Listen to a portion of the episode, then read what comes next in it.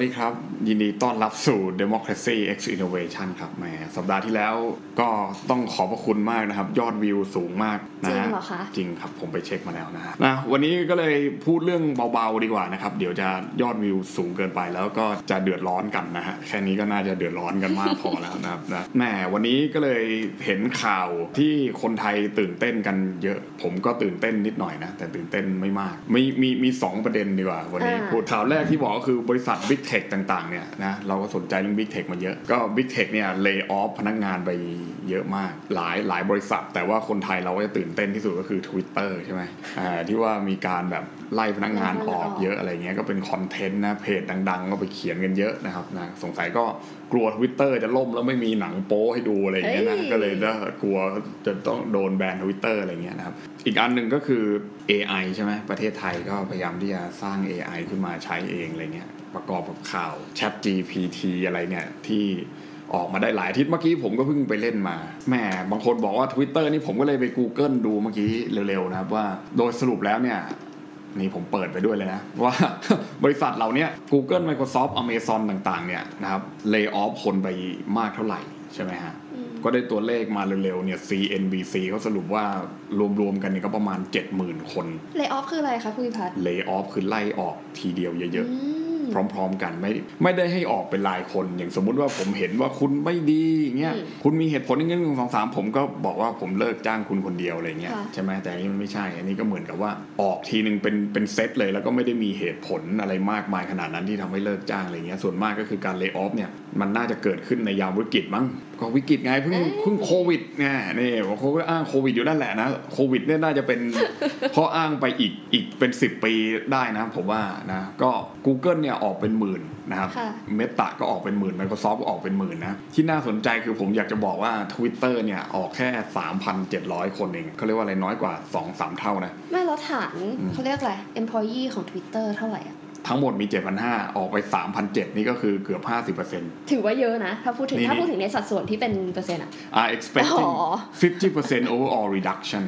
อ่าก็คือครึ่งๆไล่ออกเกือบครึ่งหนึ่งครึ่งนะครับ เลยเทสลาก็ Tesla ก็ก็ reduce เยอะอยู่เหมือนกันนะครับใช่ก็มีคนไทยของเราเนี่ยก็คอนเซิร์นกันมากนะ เพราะว่าคนไทยเราก็ใช้ Twitter กันเยอะใช่ไหมบอกว่ากลัว Twitter จะล่มอะไรเงี้ยนะผมก็ต้องเข้า Twitter ทุกวันเลยช่วงนี้นะครับ เพราะว่าเข้าผมไปศึกษาเข้าไปศึกษาดูว่าเมื่อไหร่มันจะล่มมันจะล่มหรือยังผมจะได้ตามข่าวทันอะไรเงี้ยอ๋อครับเพราะฉะนั้นเนี่ยผมก็เลยเข้าไปที่ Chat GPT นะมันก็คือ ทุกคนคงรู้จักกันดีแล้วแล้วถ้าใช่ไหมคนที่ไม่รู้จักอะคนคะที่ไม่รู้จักก็คือ Chat GPT เนี่ยมันก็เป็นแชทบอทอะผมเลยเข้าไปแล้วก็ลองไปสมัครดูเมื่อกี้เลยนะ สมัครสมาอ๋ชิกอมันต้อง มันต้องสล็มัอกรอินสมาชิกล็อกอินเอาอีเมลเข้าไปอย่างเงี้ยอืมผมก็เอาอีเมลที่ทำงานสมัครนะครับ เพราะว่าสุดยอดเลยเวค่ะเวลาที่เขาเจาะอะไรเข้ามาเนี่ย มันจะได้ไม่มาถึงตัวผมอ่าจะได้เข้าที่ทำงานก่อนนะลองไปดูปรากฏว่ามันก็เป็นเหมือนแอปแชททั่วไปเงี้ยที่ทำให้เราเนี่ยนะอันนี้ผมก็เปิดไปด้วยนะคล้ายๆกับว่าให้เราพิมพ์แชทถามเขาอะไรเงี้ยแล้วเขาก็จะตอบมา ซึ่งผมเห็นในหน้าข่าวหลาย ๆ ที่เนี่ยเขาบอกว่าถ้าเกิดว่าถามอะไรเนี่ยมันก็จะตอบได้แต่แล้วตอบยาวเลยตอบเหมือน เหมือนอาร์มตินุษเคิย์ลเลยบทความใช่อะไรเงี้ยก็ผมก็จับแพทเทิร์นได้เมื่อกี้ว่าประโยคแรกหรือพารากราฟแรกย่อหน้าแรกเนี่ยมันจะตอบเหมือน Google เลย เดี๋ยวเนี้ยจริง ๆ ถ้าเกิดว่าคุณคุ้นกับการที่ชอบถาม Google แบบถามเลยนะไม่ใช่ search นะอืมถามว่า what is อะไรเงี้ยเป็นประโยคคำถาม หรือว่า do you do อะไรเงี้ยเป็น verb to do verb to be สักอย่างหนึ่งที่ที่เป็นประโยคคำถามเลยกับ Google เนี่ยเดี๋ยวนี้ Google มันจะตอบให้คุณเลยเหมือนกันอ่าใช่ไหมมันมันจะไม่ใช่ search ออกมาเป็น เป็นเว็บไซต์เป็น entries แล้วใช่ไหมอ่าอือฮึมันก็จะออกมาเป็นอย่างเงี้ย เพราะฉะนั้นอันนี้ก็คล้าย ๆกันนะครับ ผมก็ไปเห็นอีกอันหนึ่ง ผมก็ถามว่าทำไม Google ถึง lay off ล่ะนี่เห็นไหมเขาก็บอกว่ามันก็มีหลายสาเหตุนะ ใช่ไหมอ่าหนึ่งสาเหตุนั้นก็คือการแบบว่า restructuring คืออะไรแบบพยายามที่จะปรับโครงสร้างใหม่ขององค์กขรององค์กรอะไรเงี้ย reducing cost อะไรเงี้ยลดลดต้นทุนค่าใช้จ่าค่าใช้จ่ายยอ่าหรือว่าเปลี่ยนโฟกัสของธุรกิจอาจจะไม่ได้โฟกัสอยู่ที่เดิมแล้วอะไรเงี้ย และเขาก็บอกว่า it could be a result of the company's effort นะ to automate certain task อืมเห็นไหมอ่า ก็คือหมายความว่าแปลเป็นไทยก็คือ ก็คือเอ่อบริษัทพยายามที่จะอ่าทำทัสเป็นภารกิจเนาะจากภารกิจที่ก็เกี่ยวคืข้อองทำกับงานอะให้มันเปลี่ยนวิธีการทำงานให้มันเป็นออโตเมติกออมากโตยิ่งเอขึ้นอใช่อ่าอ่าเป็นออโตเมตมากขึ้นคือว่าใช่ไหมง่ายๆก็คือว่าแบบจะไม่ใช้ human resource หรือแรงงานที่เป็นคนในการทำงานหรือภารกิจนั้นๆ แต่พยายามที่จะใช้เครื่องมือที่มันเป็น 4.0 หรืออะไรที่มันอืมออโตเมติกที่มันไม่ต้องใช้แรงงานคน ใช่ก็คือหาหาเครื่องมือใช่ไหมหาทูมาทำงานแทนคนอะไรอย่างเงี้ยผมก็เลยถามต่อว่าแล้ว มันเป็นเพราะคุณหรือเปล่า is it because of you นี่เห็นไหมอ่ามันเพราะ Chat GP หรืออะไรอย่างใช่เงี้ยหรือเปล่าเขาก็ตอบมาแบบไอ้นั้นเลยแพทเทิร์นแบบที่ผมบอกเลยว่า no ไม่ใช่ใช่ไหม as a language model AI เขาก็จะบอกว่าเขาเนี่ยเป็น AI ภาษาคือแบบเป็นปัญญาประดิษฐ์ที่เกี่ยวข้องกับภาษาเงี้ย ฉันไม่ได้มีส่วนเกี่ยวข้องในการตัดสินใจใจบริษัทอะไรก็แล้ว แต่เนี่ยคือแบบคุณดูดิว่าแม่งเหมือนเหมือนคุณไปคุยกับคนหัวหมอสักคนหนึ่งนึกออกป่ะก็บอกว่าเอาก็เป็นเพราะแบบไอ้คนแบบพวกคุณหรือเปล่าที่มันเกิดมาอะไรเงี้ยอ่าก็บอกไม่ใช่ เราไม่ได้มีส่วนเกี่ยวข้องอะไรกับบริษัทเราจะไปตัดสินใจอะไรได้ไงอะไรเงี้ย ใช่ไหมก็บอกว่ามันก็เกี่ยวข้องกับ market ตลาด strategy ยุทธศาสตร์ทางธุรกิจอะไรของเข้าไปเอาก็ว่ากันไปใช่ไหมผมก็เลยถามเหมือนกับว่าแบบรู้จัก Elon Musk ไหมอะไรเงี้ยแล้วไอ้ที่ที่ผมชอบอีกอย่างหนึงคือเมื่อกี้คุณมาพิมพ์ใช่ไหมว่าให้ให้สรุปเกี่ยวกับมาร์กซิสสักหน่อยนึงใช่อะไรเงี้ยหรือว่าคุณก็ถามต่อว่าแบบให้อธิบายเกี่ยวกับ pre-colonial trading network on the basis of market market economy economy อันนี้มันก็ค่อนข้างที่จะ ศัพท์มันก็ค่อนข้างเทคอันนินี้คอยู่เทคนะนิคมากอ่คืออะไรการค้าในยุคก่อนก่อนล่าอาณานิคมว่าอาณานิคม บนพื้นฐานของการเป็นเอ่อ market economy อ่าบนบนพื้นฐานของระบบตลาด ก็คือจะให้ช่ไมอธิบายบนพื้นฐานของ market economy approach นั่นแหละอ่าง่ายโอ้โห นี่อันนี้เป็นคำถามแบบกันบ้านเด็กอะใช่นึกออกว่าคือแบบประมาณว่าคุณแบบให้ไปเรียนหนังสือมาคาบหนึ่งแล้วอาจารย์เออให้คำถามแบบอย่างเงี้ยวิไปเคราะห์ทำอันนี้บนเออเออพื้นฐานของนี้ดิเป็นการบ้านเออออะไรเงี้ยปรากฏว่ามันตอบมาหนึ่งสองสามสี่ห้าพารากราฟ ซึ่งก็คือเกือบเกือบหน้าแล้วแบบใช่ คือเอาจริงๆอะอย่างที่คุณบอกมันมีแพทเทิร์นในการตอบของ ChatGPT อยู่แล้ว แล้วถ้าเกิดเราดูเนี่ย หลายคนบอกเฮ้ยเนี่ยเด็กมันจะก๊อปอันเนี้ยไปส่งการบ้านให้อาจารย์แทน ซึ่งถ้าเกิดในระดับอือฮึพื้นผิวอะมันก็คงได้แต่ถ้าเกิดในระดับที่มันเป็นการวิเคราะห์อย่างวิชาการอะไรอย่างงี้จริงอะไอ้พวกนี้ยังไงก็ไม่มีทางที่จะมาแทนที่ได้อืมเพราะถ้าดูอย่างคำตอบที่เขาตอบมาเนี่ยนี่วิเคราะห์สิคเอรับอผมเป็น express แน่ paragraph แรกอือฮึ paragraph แรกเอามันคือการอธิบาย keyword สมมุติเราใส่ keyword เนี่ย pre-colonial market economy เนี่ยอือฮึมันก็จะจับพวกเนี้ยแล้วก็มาบอกว่าอะไรคือ pre-colonial อะไรคือ market economy ก็คือพูดง่ายๆคุณจะบอกว่าพารากราฟแรกมันไป Google มาตอบให้เรา ใช่ อันนี้คือคำตอบอ่า Google โอเคแล้วพารากราฟต่อมามันก็จะเป็นการยกตัวอย่าง หรือว่าอธิบายเพิ่มเติม ซึ่งเอาตรงๆ อันพวกนี้มันเป็นผิวเผิน มันยังไม่ได้ถึงขั้นในระดับการวิเคราะห์อย่างที่มนุษย์เรามันไม่มีใช่การท analysis ใช่ไหมำใช่ คือมันคือการสรุปมันคือการจับใจความจากที่ไปอ่านแล้วสรุปใช่จากที่ดูมันก็คือ summary อ่าโอเคประมาณหนึ่งหน้าที่แชทน้องแชทเนี่ยอืม ส่งมาเนี่ยมันมันยังไม่ได้ถึงการระดับการวิเคราะห์อย่างอืมที่มนุษย์อืมเราโอเคมีการวิเคราะห์กัน คือมันอะถามว่าครอบคลุมไหมมันก็ใช่แต่เอาตรงๆ อันเนี้ยระดับอันเนี้ยถ้าอ่านอะจะเหมือนกันบ้านเด็กครับประมาณไฮสคูลหรือ middle school พวกเนี้ยมันมันคือมันค่อนข้าง direct แล้วก็อืม definition อืมจะตอบตามหลัก what when how อื who มอืมประมาณนั้นอืมในขณะที่ถ้าเกิดเราขึ้นมาในระดับเอ่อการศึกษาที่มันสูงขึ้นหน่อยเนี่ย อะไรแค่นี้มันไม่พอ เขาก็จะคาดหวังให้เรา ใช่ตบอันนี้มันแค่จะเป็นอไรที่เกริ่นมากกว่านำแบบ background introduction แค่นั้นแหละ ก็คือพูดง่ายๆว่าสิ่งเหล่านี้ Google มาตอบได้อ่าแต่คือถ้าเกิดว่าดูจากแค่นี้นะโอ้โหอันนี้เรา AI วิเคราะห์มากนะว่ามันเหมือนกับว่าไอ้พวกเนี้ยเขาก็ไปหาข้อมูลที่มันอยู่ในออนไลน์เนี่ยที่มันอือฮึอยู่ในพื้นที่ออนไลน์แล้วสามารถที่จะ search engine หาใช้ Search Engine หามาได้แล้วก็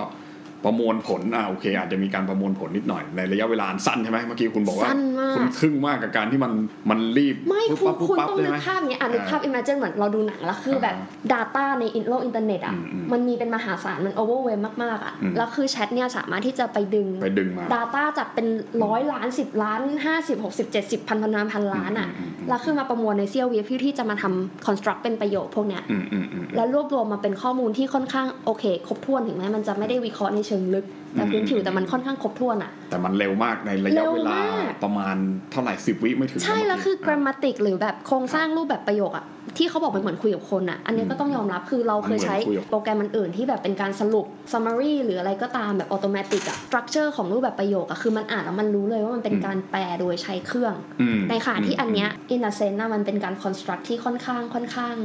คือถ้าคุณ humane ไม่เคยเห็นอันนี้มาก่อนเออ แล้วมีคนก๊อปอันเนี้ยเอาไปให้คุณอ่านคุณนึกว่าคนเขียน ใช่เนี่ยเพราะงั้นเราถึงจะบอกมันมันเอาที่เราบอกถือว่ามัน amazing เพราะแบบอืมข้อมูลในโลกนี้มันมหาศาลมากใช่แล้วสามารถหยิบแต่ละอันแต่ละอันจากแต่ละซอสในเวลาไม่เท่าไหร่แล้วมาประมวลมาเป็นรูปแบบประโยคที่มันไม่ได้มีความเป็นเขาเรียกอะไร robotic อะอืมมันไม่มัน imperfect ได้ไหมคือคือถ้าเกิดว่าแบบ robotic นี่มันต้องเป็นบล็อกบล็อกบล็อกบล็อกของมันใช่ถูกไหมอันนี้แต่มันรู้สึกว่าอะชอบอ่านนิยายใช่ไหมอ๋อโอเคนิยายแบบจีนนิยายเกาหลี แล้วคือมันจะต้องแปลจากพวกเนี้ยเป็นอิงค์โอเคแล้วปกติอะคนแปลเราจะอ่านได้ง่ายสบาย แต่ถ้าเกิดอืมรอไม่ไหวเราก็ต้องให้ให้ Google มัน translate ไม่ใช่ Google ด้วยมันมีเว็บสำหรับแปลพวกนี้อยู่แปลแปลนิยายเลยก็คือใส่ไปอืมทั้งบทแล้วมันก็จะแปลมาให้ แต่คือพอเราอ่านเนี่ยอืมมันอ่านไม่รู้เรื่อง เพราะมันเป็นโรบอทแปลมอย่างเซนส์คำภาษาหรืออะไรอย่างเงี้ย language ของมนุษย์อะมันมีอย่างภาษาไทยเราก็ไม่ตายตัวคำด่ากลายเป็นคำชมคำชมกลายเป็นคำด่าอืมถูกไหม เพราะงั้นอะมันมันเซนได้ว่าอ๋ออันนี้คือแปลโดยโรบอทไม่ใช่แปลโดยมนุษย์ เหมือนเหมือนหนังอะไรเงี้ยก็แปลว่า letter อะไรอย่างเงี้ยป่ะเอออย่างแปลว่าเออ movie เออะไรอเงี้เอยอเออประมาณนั้นอะไรอย่างงี้ก็ได้อะหรือมุกตลกอะไรเงี้ยอย่างภาษาไทยเรานก็ไม่มีค่อยคำ make sense เท่าไหเอร่ออย่างขอโทษนะคะคำหยาบแบบว่าโอ้ยอีดอกสวยมากอย่างเงี้ยเขาไว้ว่าไงฮะ flower เลยเออบางทีอ๋อถ้าโอตเครงๆก็ flower แบบ beautiful อ่าใช่ไหมโอเคบางทีก็แบบ bitch beautiful หรออะไรเงี้ยอ๋อมันอาจจะเป็นโอเคในออกในเชิง negative ทั้งที่ความจริงเราโอเคพูดในเชิง positive อันเนี้ยคือภาษา ถูกต้องไหมโอเคเออเพราะงั้นเราถึงได้ amaze กับอืมฟีเจอร์นี้ที่อันนี้มันออกมาถึงแม้คุณอาจจะไม่ค่อย impress เออกับผมันมเท่าผมไหร่ ผมว่ามันก็กลัวโดนโอเคแย่งงานผมผมเข้าใจเข้าใจประเด็นของคุณว่าคือคือมันมันรู้บริบทสิ่งที่เราพูดถูกป่ะใช่แต่คือบางทีการแปลเฉยๆ หรือว่า Google เฉยๆ อะไรเงี้ย Google นี่หมายถึงว่าที่เราใช้กันปกติเนี่ยมันอาจจะไม่ค่อยรู้เรื่องบริบท มากมายสักเท่าไหร่ใช่ไหมแต่อะผมเลยลองถามอีกคำถามหนึ่งว่า can you write an article about เรื่องเมื่อกี้นะผมก๊อปของคุณมาเลย pre colonial อะไรของคุณเนี่ยนะ แต่ผมถามว่า can you write an article คือแบบว่าคุณสามารถเขียนให้มันมาเป็นบทความได้ไหมอืมปรากฏว่ามันเขียนออกมาจริงๆเนี่ย pre-colonial trading refer อะไรเนี่ยประโยคแรกอะไรคล้ายๆนะแต่มันยกตัวอย่างมันในแต่ละที่ in Africa เป็นไง in Asia in America แล้วมันนี่มันมีประโยคนี้มาด้วยเนี่ย it's important to note note uh, that trading networks of pre-colonial times were not as developed as extensive as of those in modern world อะไรประมาณเนี้ยคือหมายความว่ามันมันก็มีอยู่ แต่ว่ามันอาจจะไม่ได้วิเคราะห์ขนาดนั้นไงแต่คือหมายความว่าถ้าเราบอกให้มันเขียนเป็นบทความอะมันก็จัดเป็นบทความมาให้เราได้ อะแล้วถ้าเกิดคุณดูบทความอันนี้นะ อันนี้คือแบบ basic essay structure อ่าโอเคพารากราฟแรกอธิบายโจทย์ว่าคืออะไรครับ สองสามสี่ก็คือเป็นอธิบายเพิ่มเติมก็คือการยกตัวอย่างอืมและในการยกตัวอย่างยกไปละสามพารากราฟครับเพื่อที่จะอธิบายพารากราฟแรก และต่อมา pro and con อืมเห็นไหมแล้วจบด้วย conclusion ว่าทั้งหมดที่เขียนมาสามพารากราฟนี่คืออะไรอืมอะไรก็คือหมาย introduction ว่า body conclusion อืมก็คือเป็นเป็นเป็นสูตรของใช่ของบทความแบบที่ typical essay writing ที่เราเรียนกันมาอืม เห็นไหมก็คือเขาเขาโปรแกรมมาประมาณใช่นี้ใช่ไหมความจริงอันนี้โปรแกรมทำออกมาดีมากเลยนะ เขาบอกว่า Open AI เป็นเจ้าของ แต่ว่าเมื่อไม่กี่ชั่วโมงที่ผ่านมา Microsoft ก็ออกมา confirm ว่าเขา take เนี่ over ยเหรอคะไม่ได้ take over แต่เหมือนเขาบอกว่าเขาลงทุนไปกับสิ่งเนี้ยแบบเขา invest สิ่งเนี้ยไป right 10 billion หมื่นล้านดอลลาร์สหรัฐอ่าเท่าไหร่ โอ้โหสามแสนล้าน ล้าน เออ นั่นแหละ ประมาณนั้นอะสามแสนล้านล้าน เออเออเนี่ยเขาบอกว่าเออเขา ลงทุนกับสิ่งนี้ไปประมาณเท่านี้ ก็คือเขาบอกว่าเขาอาจจะไม่ได้อาจจะไม่ได้เป็นเจ้าของซะทีเดียวอืมแต่เขาเขาบอกว่าเออเขาก็มีส่วนเกี่ยวข้องอะไรเงี้ยซึ่งผมคิดว่าถ้า Microsoft แบบบอกก็คือเพราะว่าผมเห็นว่าบิลเกตออกมาพูดเรื่องเนี้ยประมาณอาทิตย์ที่แล้ว ประมาณว่าแบบ Chat GPT อะไรเนี่ยนะมันมันมีความประโยชน์นะ มันจะเป็นอะไรในอนาคตอะไรประมาณเนี้ย อะคุณก็ต้องเข้าใจนนี้ว่าอันนี้คือบิลเกตผมเลยคิดว่า Microsoft น่าจะเกี่ยวโอ้โหและแล้วก็คือ Microsoft เนี่ยคือเราไม่รู้บริษัทไหนไงเพราะมันมีหลายอืม Big ลู Tech กเหลือเกินที่มันที่มัน invest กับสิ่งเหล่านี้อย่างนี้อย่างเมตาเมตานี่ชัดเจนมากว่าเกี่ยวข้องกับเรื่องการค้า คือ develop tool เหล่านี้มาเพื่อการค้าโดยเฉพาะอะไรเงี้ยใช่ไหม Google เนี่ยก็การค้าเหมือนกันแต่ว่าอ่าก็จะมีส่วนอื่นหาข้อมูลอ่าแล้วก็อ่าทำแพลตฟอร์มใช่ไหมที่มันมีประโยชน์อย่างเช่นอ่า อีเมล หรือว่าดอก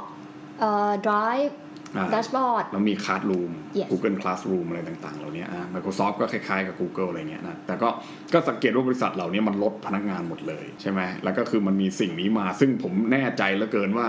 มันไม่ได้มีแค่นี้แน่นอน คือใช่สิ่งที่เรา insert เข้าไปเนี่ย ผมคิดว่าเขาเอากลับไปประมวลกลับไปวิเคราะห์ นั่นคือระบบ AI คือใช่คุณเข้าใจก่อนว่า AI อะอื มมันไม่ได้เหมือนจาวิสไม่ได้เหมือนอะไรในที่เราเห็นในหนังอัลทรอนอย่าเหมือนใน Marvel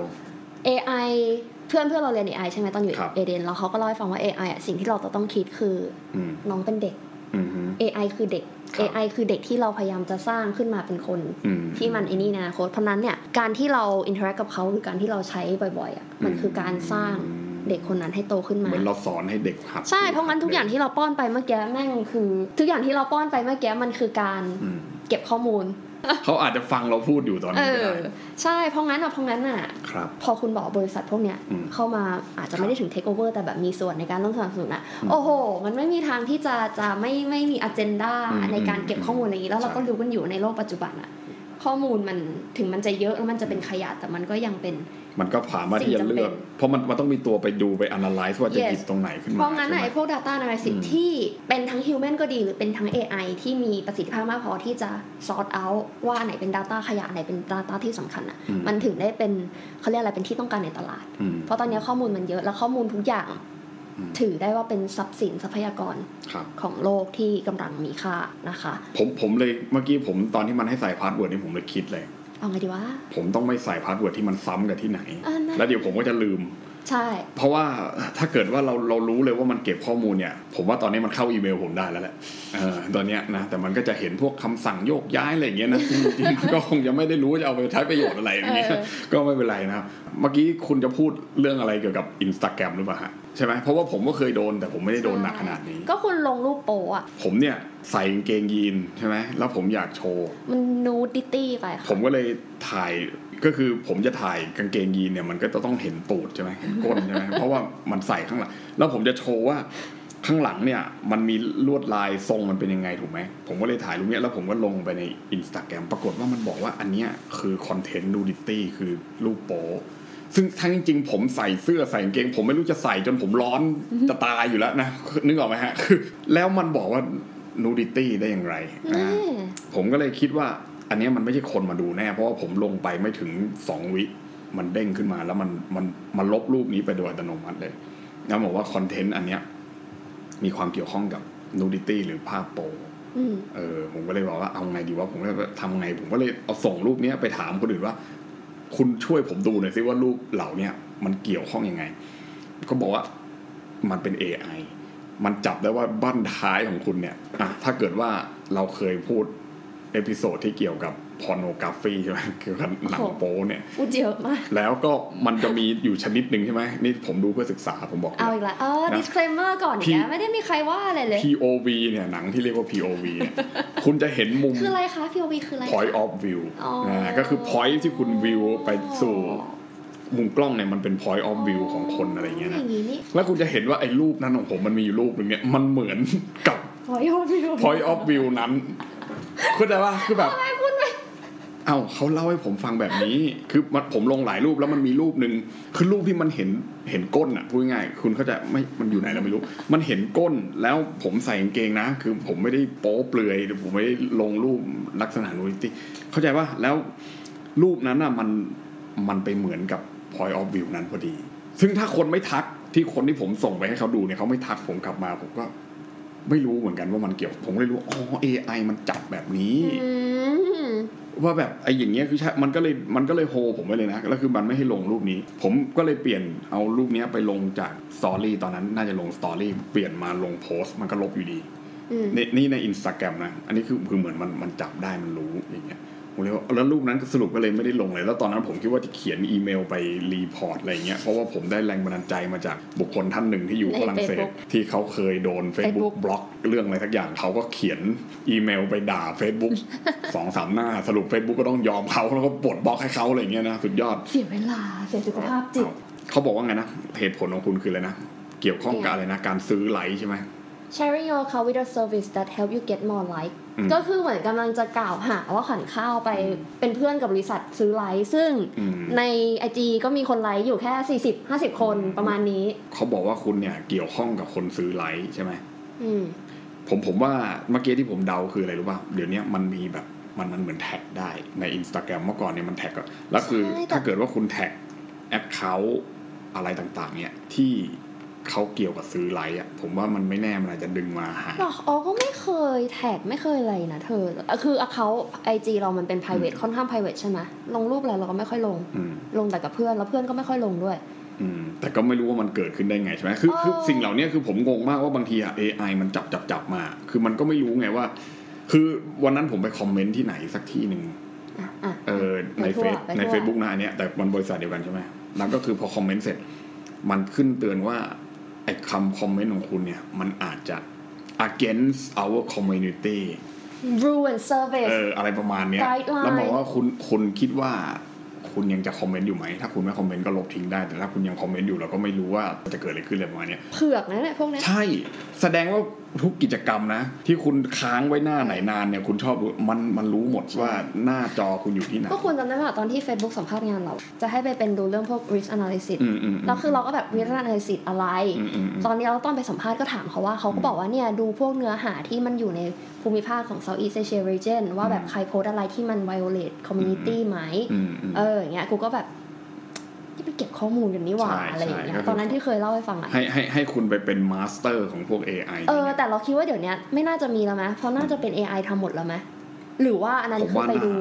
AI อีกทีเหรอ ก็ไม่รู้ใช่ก็ผมไม่ว่าได้น่าจะเป็นคนที่น่าจะเป็นต้นแบบของ AI ว่าอะสมมุติว่า judgment ของคุณบอกว่าแบบเนี้ยไม่โอเคเนี่ยก็ให้ AI มันเรียนรู้จากอืมอันเนี้ยว่าเออ ไอคอนเทนต์นี่มันคล้ายๆแบบนี้มันเป็นอย่างนี้แล้วใช่เสร็จปุ๊บพอมันสมมติมันเลือกมาสักสิบเคสที่คุณบอกไม่โอเค มันก็จะให้คนแบบคุณนี่แหละ เข้าไปดูว่าสิบเคสเนี่ยอันไหนมันเข้าไม่เข้า แล้วมันก็เรียนรู้จากตรงนั้นต่อไปอีกอะไรประมาณใช่เนี้ยแต่อืมตอนนั้นที่เขาสัมภาษณ์เราเขาบอกว่าแบบเนื้อหาที่ที่จะให้ดูอะมันค่อนข้างแบบเซนซิทีฟเป็นอะไรที่แบบ violent อืม against แบบอืมพวกแบบอะ rape หรือแบบ murder หรืออะไรเงี้ยอืมอืมที่เขายกตัวอย่างเรานะ ซึ่งเราก็ไม่รู้ว่าแบบมันจริงแท้แน่มีเท็จมีอะไรมีขนาดไหน เพราะว่ามันมันมีแบบ คุณเคยได้ยินเรื่องหนังที่มันไปฆ่าคนจริง ๆ แล้วมันถ่าย พวกนี้มันมันมีอยู่ในสิ่ง มันมีอยู่ในนอกใช่แพลตฟอร์มใช่ที่เราใช่รู้จักอย่างเช่นพวก YouTube พวกอะไรเงี้ยแต่ผมว่ามันก็ต้องมีคนมีเอามาลงในอะไรเงี้ยมันก็ต้องการคนไปลบออกหรือว่าอะไรเงี้ยเพราะว่าคนบ้ามนเยอะนะช่วงนี้มันอาจจะเห็นงี้มันอาจจะอยากจะไปทำตามอะไรเงี้ยมันมีมันมีจริงฆาตกรๆก็ก็อย่างในอเมริกามีการยิงกันบ่อยๆก็อ่าผมใช่ว่ามันก็ใช่น่าจะใช่เกิดมาจากสิ่งเขาเรียกเนี่ย copycat killer อะที่แบอืบมอืมเราเหมือนเราเคยอ่านงานวิจัยตอนนั้นมันที่มันมีการยิงบ่อยๆเขาบอกว่าอืมยิ่งมันมีการยิงครั้งหนึ่งแล้วยิ่งสื่อเล่นมากเท่าไหร่อะอืมมันยิ่งเพิ่มเปอร์เซ็นต์อืมความเป็นไปได้ที่ว่าจะมีอืม copycat killer หรือการที่คนจะทำตามมากขึ้นเท่านั้น อันนี้เป็นงานวิจัยเคยไปอ่านมาอยู่ด้านดีมนก็คงมีใช่ไหมแต่ไอไอไอด้านที่มันไม่ได้เกี่ยวข้องเลย หรือว่ามันตลกมากแล้วก็ทำไปเพื่อการค้าแล้วบางทีคนอื่นเขาค้า แต่ว่าไปทับลายคุณคุณก็ลบเขาออกอะไรเงี้ย อันนี้ก็คือสิ่งที่เมตาทำไง ใช่ไหมมันก็ชัดเจนอยู่แล้วเออว่าเมตาเฟซบุ๊กอะใช่ไหมไอ้เนี่ย Google เขาก็ยืนยันมาตลอดว่าเขาเป็นแบบยืนหนึ่งในเรื่องของ Search Engine เรื่องข้ออืมแบบคนข้อมูลอะไรอย่างงี้ใช่ไหมอืมแล้วคือ Microsoft เหมือนจะเริ่มลงสนามมาอืมในเรื่องของ Search Engine อะ Microsoft Bing เหรออืมไม่ใช่อันนั้นใช่ไหมอันนั้นก็คือแบบเป็นเขาเรียกอะไรเป็น dark part มากเลยพอๆกับ Yahoo อะไรอย่าง Yahoo เงี้ย Search แต่ก็เนี่ยเขาบอกจะเอา Search Engine ที่แบบเป็น AI มาแทนเนี่ย ก็คือใช้ GPT เออมาเป็นตัวทดลองก่อน ใช่ไหมแต่มันมันก็คล้ายๆจริงๆนะมันก็คล้ายๆกับที่ที่ว่าเมื่อกี้ว่าเออเหมือนเราไปถาม Google อะไรเงี้ยแล้วมันก็ตอบมาอะไรเงี้ยไม่เราคิดว่าเขาจับได้ไว้ว่าคนในยุคปัจจุบัน ต้องการอะไรที่มันย่อยแล้วอืมอะคิดดูถ้าเกิดมีเปรียบเทียบว่าเด็กอืมอะก็ไม่ได้อยากจะ generalize แต่ว่าอืมเด็กอะถ้าเกิดต้องทำกันบ้านอะครับแล้วมันมีคนที่สามารถตอบคุณได้เลยเหมือนเป็นครูเป็นติวเตอร์เป็นอะไรเงี้ยอืมกับการที่คุณจะต้องไปอืม Google นั่งหาเองนั่งสรุปอืมนั่งอะไรเองอะง่ายกว่ากันอืมแล้วมันฟรีอะ แล้วก็คือเนี่ยในอเมริกามีแล้วก็คือเด็กเอาไอ้ที่ว่าอย่างเงี้ยไปตอบแล้วคือถามสองครั้งมันตอบไม่เหมือนกัน มันก็เพราะนั้นครูก็จนบรรยายอย่างเมื่อกี้คุณยังบอกว่าโอ้โหอ่านไม่รู้เลยว่าอันไหนมันให้ AI ตอบกับอันไหนที่คนมันมันเขียนมาจริงๆอะไรเงี้ยเพราะนั้นแล้วก็ถ้ามันเป็นคำตอบที่มันไม่ได้ซับซ้อนหรือต้องมาดูขั้นว่าวิเคราะห์ยังไงเนี่ยมันก็ได้อยู่แล้วเพราะนั้นเนี่ยแล้วเด็กเด็กเดี๋ยวนี้มันเก่งมาก ใช่ ใช่ไหมมันมันเล่นในพวกนี้เก่ง บอกเลยนะ ถ้าเกิดสมัยเรียนโรงเรียนเรียนเนี้ยโอ้โหชีวิตเรียบร้อยฉันจะง่ายกว่านี้เยอะ ใช่ก็คือมันก็ใช้พวกนี้ทำแล้วมันก็อืมก็เนี่ยแล้วด้านด้านนี้ไปเนี่ย พอมันเข้าเข้าข่ายแบบเนี้ย แล้วมันเซิร์ชมันมันตรวจสอบไม่ได้อย่างเช่นเดี๋ยวนี้ระบบงานวิจัยบทความต่างๆเนี่ยใช่ไหมมันก็มีพวก อักขรวิสุทธ์เทอร์นิอินอะไรต่าง my ๆเหล่านี้ god อัครวิสุทธ์อักขรวิสุทธ์นะครับไปไปเช็คว่าคุณตรงกี่เปอร์เซ็นต์อะไรเงี้ยแล้วก็เธอแต่ไอเดียมันมันเช็คไม่ได้ไงเพราะแต่มันเนี่เป็ยนแชทเราคิดว่าต่อไปอะเขาจะ develop โปรแกรมที่มันจะสามารถเอาจากฐานข้อมูลการตอบเนี่ยอืมมาเป็นตัวเช็คเพื่อที่จะขายให้กับสถาบันการศึกษาแล้วก็อย่างนี้ต่อ คืออันนี้มันเป็นแชทแชทใช่ไหมแล้วก็แบบในเรื่องแบบอ่าเท็กซ์นี่นั่นแต่ทีเนี้ยมันก็มีที่รันวงการมาสักพักแล้วก็เรื่องของ AI painting อืมอ่าก็คือให้ content วาดรูปใช่ มันก็คือเอาตรงๆอะ พอลองไปดู feature อะไม่ครับไม่รู้ว่าคนอื่นจะทราบไหมในวงการเขาจะมีกันเรียกกันว่าคอมมิชชั่นครับก็คือการจ้างนักวาดเนี่ยอืมวาดรูปให้ เหมือนแบบอะสมมติเราเป็นเจ้าของนิยายเรื่องนี้ใช่ไหมครับแล้วเราก็แบบว่าโอเคเอ่อวาดปกให้หน่อยค่ะ ขอตัวอืมละคร อย่างนี้อย่างนี้ list มาเป็นหน้า A4 เป็น paragraph อะไรอย่างงี้อ๋อก็ว่ากันแล้วไปคุณก็ describe ไป Yes ว่าตัวนี้เนี่ยเออพระเอกเราผมสีเทาตาอืมสีฟ้านางเอกผมชมพูอะไรอย่างเงี้ยเราอ๋อก็แล้วก็วาดจ้างนักวาดวาดใช่ก็เป็นการรับคอมมิชชั่นไปแล้วก็ตกลงราคากับนักวาดอืมแล้วนักวาดที่เป็นคนเขาก็จะวาดมาให้ draft หนึ่ง draft สอง draft สาม blah blah blah อืมอันนี้ก็คือเป็น process ของ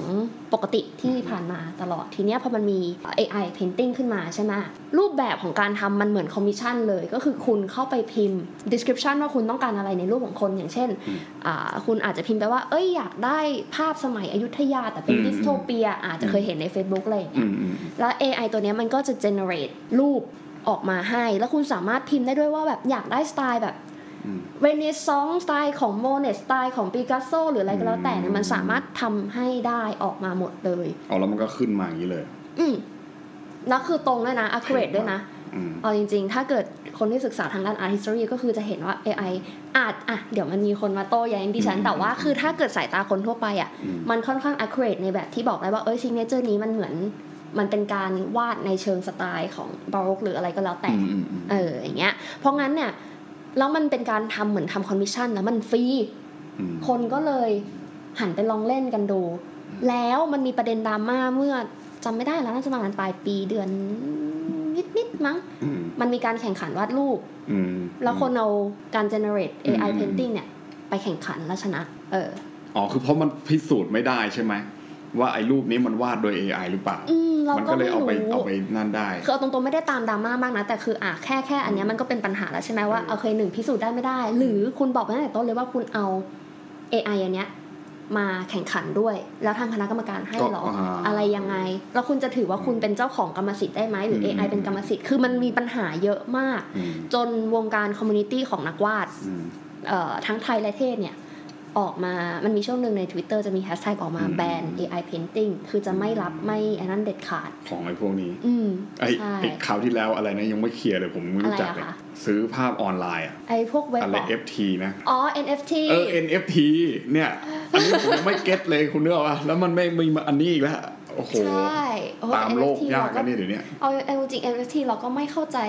จิสมันอะเก็ตปะเพราะแบบเราก็รู้สึกโอเคมันก็เป็นแกลเลอรี่ออนไลน์รูปออนไลน์อะมันไม่ใช่ไม่สมมติสิ่งที่จับต้องอะผมผมผมเปรียบเทียบแบบนี้ได้ไหมคือเมื่อก่อนอ่ามีมีดีวดีแผ่นอะแผ่นอะหรือว่าม้วนวิดีโออะ เกิดไม่ทันอะแล้วแล้วคุณก็ซื้อแผ่นหรือวิดีโอมา หรือเทปอะโอเค แผ่นเสียงเงี้ยอ่าแล้วคุณมาเปิดฟังโอเค คุณก็รู้ว่าเออไอสิ่งที่คุณไปซื้อมันคืออย่างนี้ไงอืมถูกป่ะเป็นชิ้นอืมรู้แล้วว่าเราเราโอนมันถูกไหมอืมแต่เดี๋ยวนี้ไอสิ่งเหล่านั้นมันเป็นแบบดิจิทัลดิจิทัลรีโอนคือคุณโอนในแบบดิจิทัลอ่า เพราะฉะนั้นเนี่ยคุณก็ต้องไปหา device ละคอมพิวเตอร์ iPad หรืออะไรต่างๆที่มันสามารถที่จะdisplay หรือแสดงผลสิ่งเหล่านั้นได้ เพราะฉะนั้นเนี่ยคุณโอนอยู่ที่ไหนก็ไม่รู้ แต่ถ้าคุณไม่ได้มีสื่อที่คุณจะเล่นพวกนี้ได้มันก็มันก็เท่านั้นไงคือมันไม่เหมือนว่าคุณมีเทปสมมติเมื่อก่อนเนี่ยผมซื้อเทปเจมเรืองศักดิ์มาหรือพี่เบิร์ดธงชัยมาเนี่ยผมก็ชอบมาก ผมเอาไปนอนกอดได้ไงแต่เดี๋ยวนี้คุณไปซื้อดิจิทัลไอ iTunes ของเบิร์ดมาอย่างเงี้ย คุณก็นอนกอดโทรศัพท์เออคุณไปก็กอด iPad หรือโทรศัพท์หรือคอมพิวเตอร์ไปอย่างนี้หรือเปล่าอะไรเงี้ยคืออมมันออกแนวนั้นไงอะอันนี้มันคนละเรื่องละอันนี้เราคุย AI ใช่ไหมเออแต่แต่ AI มันก็แฝงอยู่ทุกที่ใช่ไหมถ้าเราจะพูดเรื่องเพลงเนี่ยก็คือถ้าคุณไปซื้อแผ่นมา หรือคุณไปซื้อแผ่นเสียงมาเงี้ยเวลาคุณจะเลือกฟังเพลงอะไรคุณก็ต้องหยิบ มาฟังเองอืมอ่าแต่ถ้าคุณฟังใน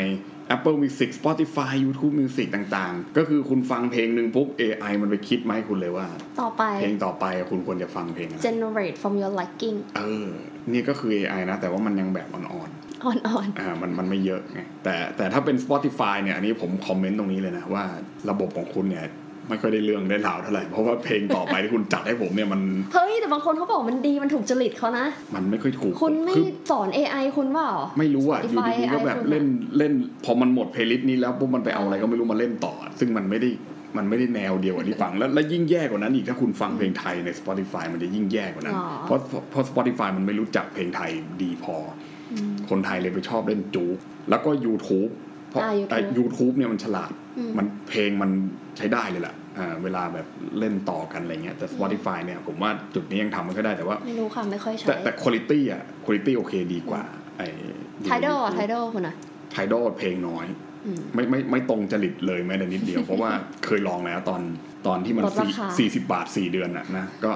จับมาทีหนึ่งแล้วก็รู้สึกว่ามันต้องเป็นเพลงใหม่ เพลงไฮไฟที่เขาอัด แล้วเราฟังเพลงเก่าบ้างอะไรบ้างอย่างเงี้ย ฟังเอลวิสอย่างเงี้ยคุณจะไปไฮไฟกับใครอะนึกออกว่าเพราะเพลงมันเก่าอยู่แล้วอะมันจะคุณภาพดีแค่ไหนมันก็ได้เท่านั้นแหละอย่างเงี้ยอืมเอออันนั้นคุณก็ต้องถ้าเครื่องเสียงคุณไม่เป็นแสนอย่างเงี้ยคุณ subscribe Tidal มาก็เท่านั้นแหละ เพราะว่าใช่มันก็ไม่ได้ฟังออกมาดีอะไรอย่างเงี้ยใช่ไหมเออผมว่าสิ่งเหล่านี้มันก็ทำให้สนับสนุนการค้าในรูปแบบออนไลน์เนี่ยมันเข้าถึงตัวเรามากขึ้น เพราะว่าอืมมันจับ preference ของเราเนี่ย เดี๋ยวต่อไปเนี่ยไอ้ GPT G อะไรเนี่ย เดี๋ยวมันก็จะเข้ามาเล่นตรงนี้ละเพราะว่าตอนนี้เมตาเล่นแล้วใช่ไหม YouTube เล่นแล้วอะไรก็ต่างๆแบบมาในรูปแบบแอดมาในรูปแบบต่างๆเนี่ยแล้วก็ e-commerce อ๋อดิจิตอลอีโคโนมีต่างๆ Shopee Lazada นะ Amazon eBay อย่างเงี้ยใช่ไหมก็เริ่มมาสตรีมมิ่งก็เริ่มเข้ามาเกี่ยวข้องตรงนี้อืมอ่า ใช่ใช่พูดถูกมันค่ะเนี่ยคือหนังอะไรเข้าใหม่อะไรเงี้ยอะไรที่มันใช้อยู่ข้างในอะไรเงี้ยไม่มันก็เปลี่ยนพฤติกรรมมนุษย์ไงแต่ว่าอนาคตข้างหน้าก็ไม่รู้จะเป็นยังไงใช่เปลี่ยนมากกว่านี้ไหมแล้วมันเกี่ยวข้องกับประชาธิปไตยไหมครับ ในฐานะนักวิชาการในขอฐางนะสถาบันไม่ในฐานะที่รายการเนี้ยขึ้นต้นด้วยคำว่า democracy แต่ขอว่า innovation อ่าแต่แต่คือพูดมาครึ่งชั่วโมงแล้วยังไม่ได้มีคำใดที่เกี่ยวข้องกับประชาธิ democracy ปไตยนะเออก็เกี่ยวไหมล่ะ ผมว่าเดี๋ยวเราไปถาม Chat GPT อ๋อดีกว่านะครับอ๋อว่าอ่า Chat GPT จะตอบว่า AI เนี่ยมันเกี่ยวกับประชาธิปไตยยังไง เออ อยากรู้พิมเอพ์ดิอแล้วก็ไม่เราจะให้ให้คุณเขาไปผู้ฟังถามกันไปเองไปถามนะครับเพราะว่าถ้าเราไปถามเดี๋ยวจะกินเวลาไปมากกว่านี้นะครับ วันนี้พอแล้วนะ เยพออะแล้เถวอะนะโอเค พอแล้วพอแล้วครับสวัสดีครับค่ะสวัสดีค่ะ